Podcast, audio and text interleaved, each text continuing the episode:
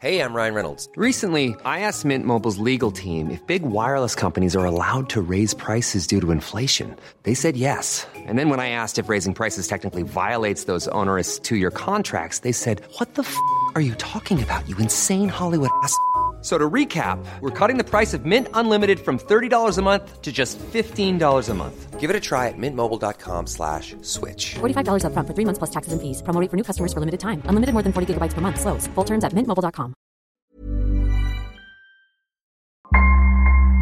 Bonjour, je suis Claudia Prolongeau et vous écoutez Crime Story, le podcast de faits divers du Parisien. Décidément, ce sont les faits divers et leurs conséquences qui ont la vedette aujourd'hui. Des restes humains ont été retrouvés sur la propriété. Le préfet de la région Corse a été assassiné de plusieurs balles dans la tête. Un couple et ses quatre enfants ont donc disparu. L'enquête s'oriente aujourd'hui vers un geste criminel. Chaque semaine, je vous raconte une grande affaire criminelle en m'appuyant sur l'expertise du chef du service police-justice du Parisien, Damien Delseny. Bonjour Damien. Bonjour Claudia. Aujourd'hui Damien, l'affaire du tueur de l'Est parisien. Oui, le, le parcours d'un homme qui a semé l'effroi et la terreur dans Paris, un tueur de femmes, un prédateur sexuel violent et froid qui a longtemps mis en échec la prestigieuse brigade criminelle du trente-six quai des Orfèvres et un homme qui a aussi gardé ses secrets jusqu'à son procès. Le lundi dix-neuf mars deux mille un, le palais de justice est plein à craquer. Les familles de victimes, les journalistes et les simples curieux sont venus nombreux pour assister au procès de celui que la presse a surnommé le tueur de l'Est parisien. Toute la salle attendait ce moment.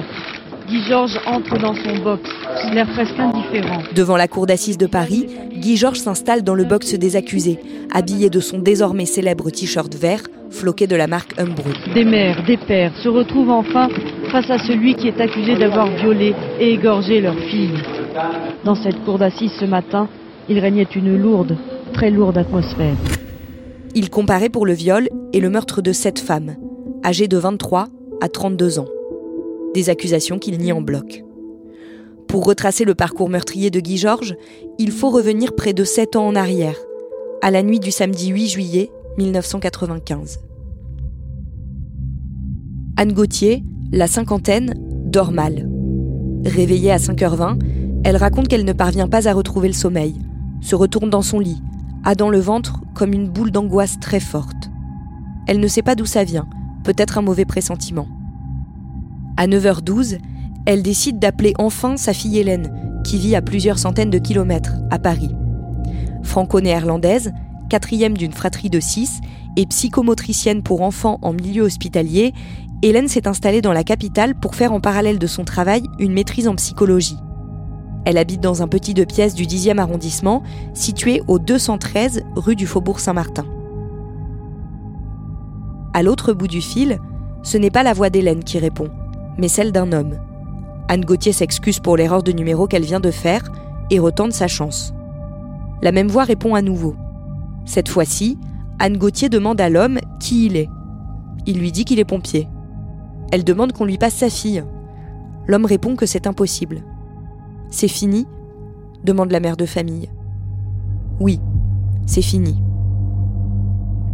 Les parents de la jeune étudiante prennent alors la route pour Paris. Plusieurs heures de voiture, avec un arrêt à chaque station-service pour rappeler le fameux numéro auquel plus personne ne répond. Quand Anne Gauthier et son mari passent enfin le périphérique et entrent dans la capitale, ils prennent immédiatement la direction du siège de la brigade criminelle, trente-six quai des Orfèvres. Ils ne savent pas précisément ce qu'il s'est passé, mais ils ont bien compris qu'il n'y a plus aucun espoir. Les policiers confirment aux parents d'Hélène que leur fille a été assassinée, de plusieurs coups de couteau si l'on en croit les plaies que présente le corps de la jeune femme. Hélène a aussi été violée. Les murs et le sol de l'appartement étaient maculés de sang. Dans une flaque, on y a retrouvé une trace de pied. C'est celle d'un pied dit « égyptien », c'est-à-dire que le deuxième orteil est plus grand que le premier.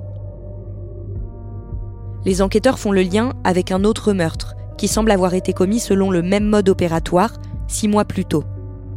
Le samedi dix décembre mille neuf cent quatre-vingt-quatorze, Agnès Nijkamp a été retrouvée morte chez elle, dans le onzième arrondissement de Paris, au soixante-quinze rue du Faubourg Saint-Antoine. cette architecte d'intérieur de trente-deux ans vivait seule.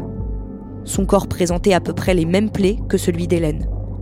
Là aussi, sur les murs, le sol, le lit et sur un interrupteur, beaucoup de sang. Damien, sur les deux scènes de crime, on retrouve de l'A D N. Oui, alors il y a du sperme sur le corps d'Hélène Gauthier. Il y a également une, une trace A D N de l'agresseur qui a été prélevée chez Agnès Nijkamp.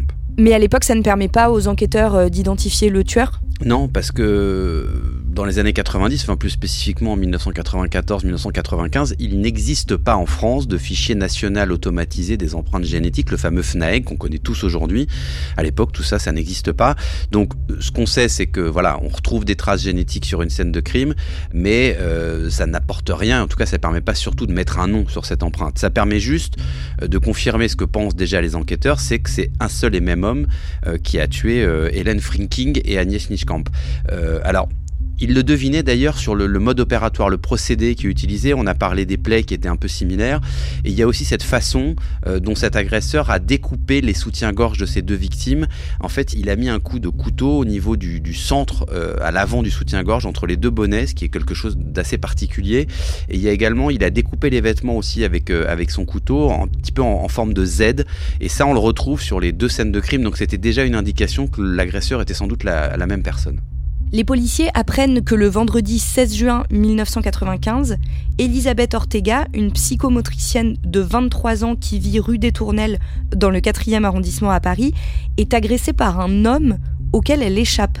C'est une réaction assez incroyable et un scénario assez incroyable parce que euh, Elisabeth Ortega, c'est un petit gabarit, elle fait un mètre soixante-deux et il y a un homme qui la bouscule, qui la pousse à l'intérieur de son appartement, il la bâillonne, il la ligote, euh, il lui accroche les mains à la, à la tête du lit et en fait elle va profiter d'un moment où il s'absente parce qu'il il voit qu'il y a de la lumière dans les parties communes de l'immeuble, donc il se rapproche un peu de la porte d'entrée. Elle, elle profite de ces quelques secondes pour défaire ses liens et mettre un énorme coup de pied euh, par la fenêtre, pour sauter en fait par la fenêtre, et elle va courir, courir courir dans la rue jusqu'à un bar qui est encore ouvert à cette heure-là de la nuit, et là elle va appeler la police.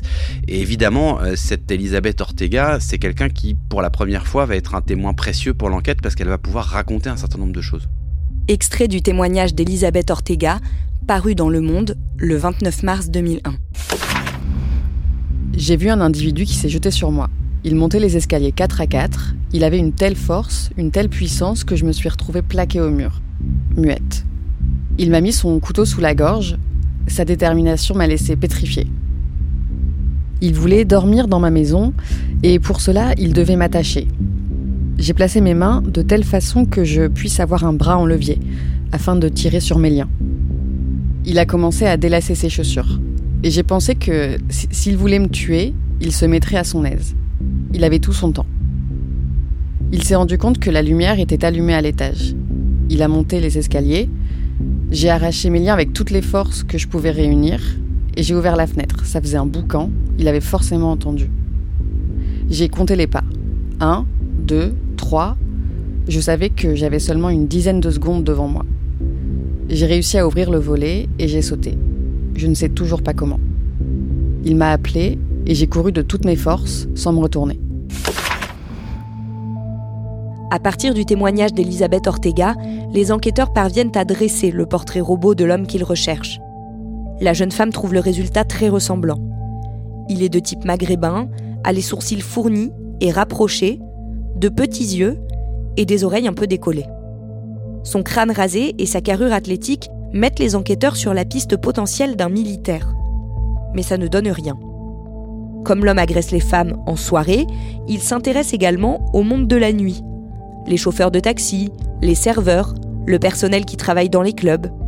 À plusieurs reprises, Elisabeth accompagne même les policiers dans leur ronde pour voir si elle identifie l'agresseur, au hasard d'une rue. Mais ça n'arrive pas. Quand Anne Gauthier apprend que l'assassin de sa fille a tenté de frapper une nouvelle fois, mais que la jeune femme s'est échappée, elle se remet à croire que l'homme peut être rapidement retrouvé et neutralisé. Au policier de la crime, Elisabeth Ortega a dit que l'agresseur s'était présenté comme un certain Flo. Pour Anne Gauthier, c'est une piste qu'il faut explorer.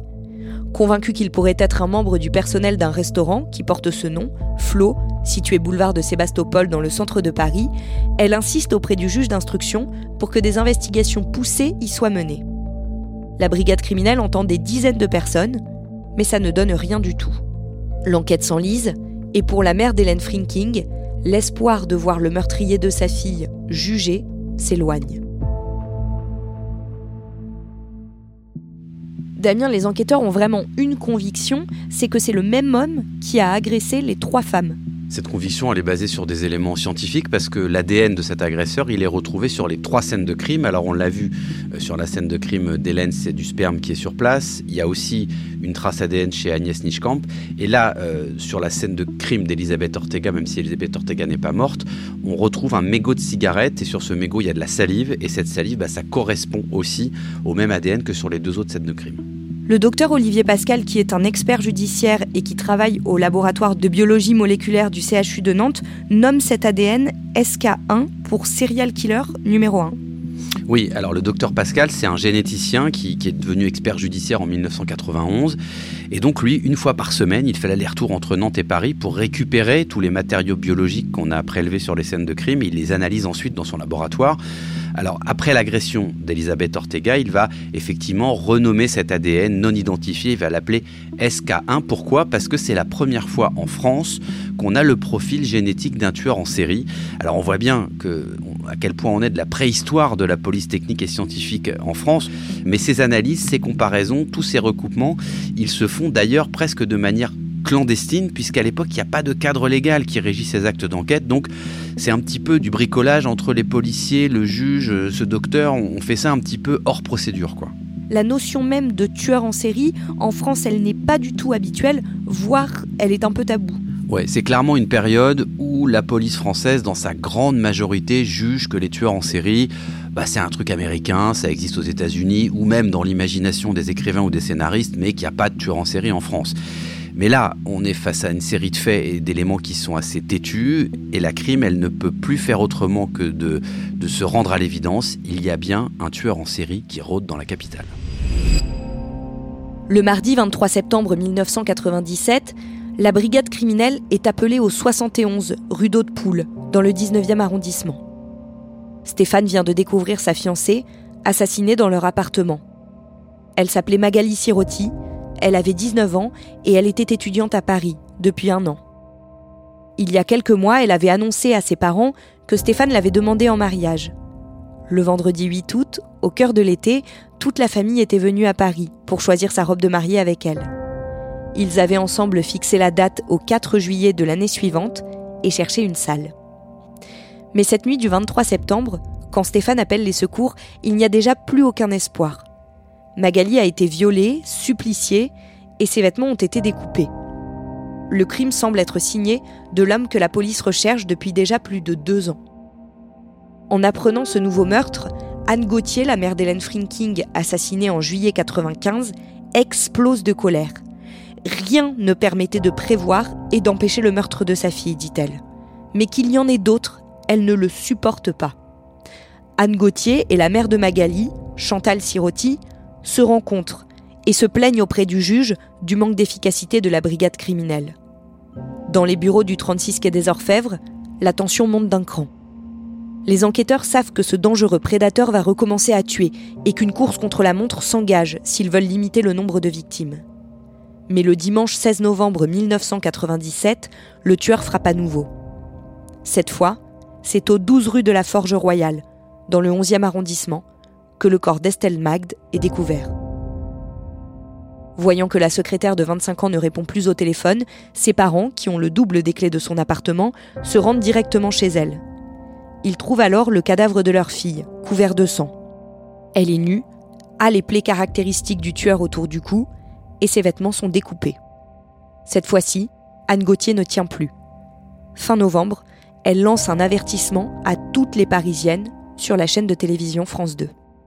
J'affirme qu'en fin juillet quatre-vingt-quinze, euh, les autorités euh, savaient qu'ils étaient en face d'un tueur en série, un homme extrêmement dangereux, et que, euh, en toute bonne logique euh, de serial killer, on, on pouvait s'attendre à ce qu'il recommence. Et c'est en juillet quatre-vingt-quinze qu'il aurait fallu euh, mettre beaucoup plus d'effectifs sur le sur l'affaire, et le fait que en fin fin septembre, le vingt-trois septembre quatre-vingt-dix-sept, c'est-à-dire vingt-six mois après.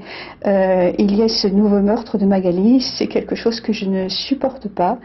Euh, j'ai, j'ai vraiment euh, eu l'idée que c'était, c'était de trop et que on, et Magali n'aurait jamais dû mourir.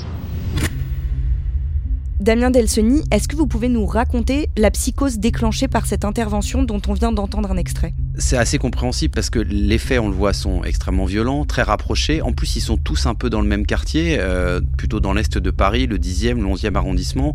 Il euh, y a même un journal euh, qui va titrer « Peur sur la Bastille », ce qui fait penser au fameux film avec Belmondo « Peur sur la ville ». Donc il y a tous ces ingrédients-là. Et puis, il y a même la ville de Paris qui va se mettre, vous savez, sur les affiches déroulantes là, de publicité, à mettre des messages de prévention pour les femmes, à leur dire de ne pas rentrer seules le soir quand elles sortent, euh, et cetera. Il y a même des policiers euh, au trente-six qui vont aller euh, chercher un peu dans les couloirs du trente-six quai des Orfèvres. Ils vont trouver des jeunes femmes policières et ils vont s'en servir un peu d'appât. Ils les font marcher dans la rue comme ça le soir pour essayer de, de, de, d'attirer en quelque sorte le fameux tueur et le fameux prédateur. Donc on voit bien qu'il y a une, il y a une ambiance très particulière et, euh, et encore, on n'est pas à l'époque des réseaux sociaux à l'époque et des, des chaînes d'infos, mais on, on imagine qu'il y a, une, il y a une vraie peur et il y a une peur qui est justifiée parce que qu'il y a des femmes qui meurent et on a l'impression qu'effectivement ce tueur il est totalement insaisissable.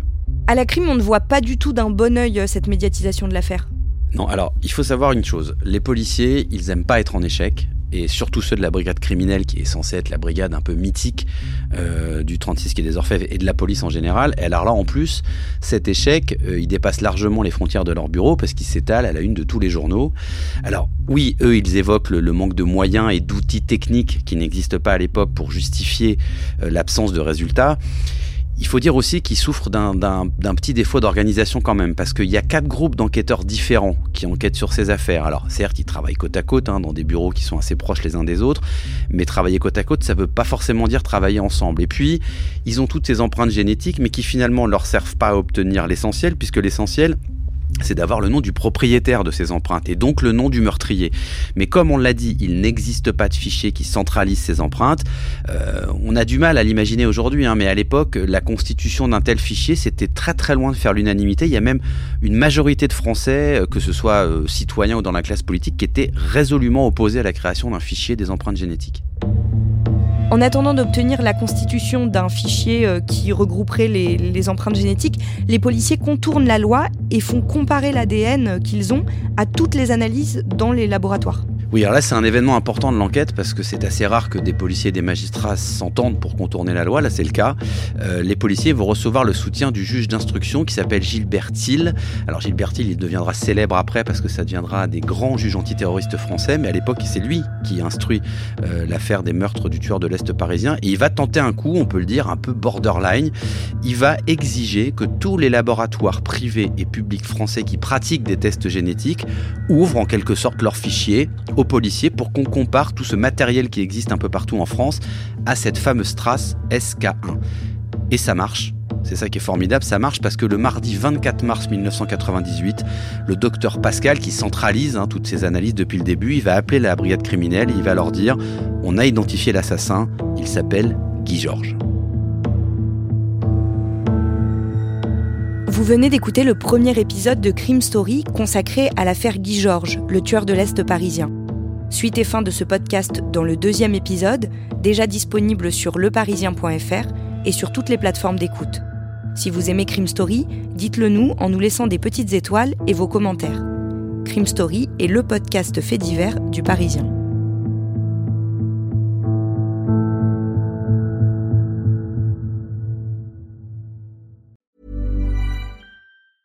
Selling a little or a lot?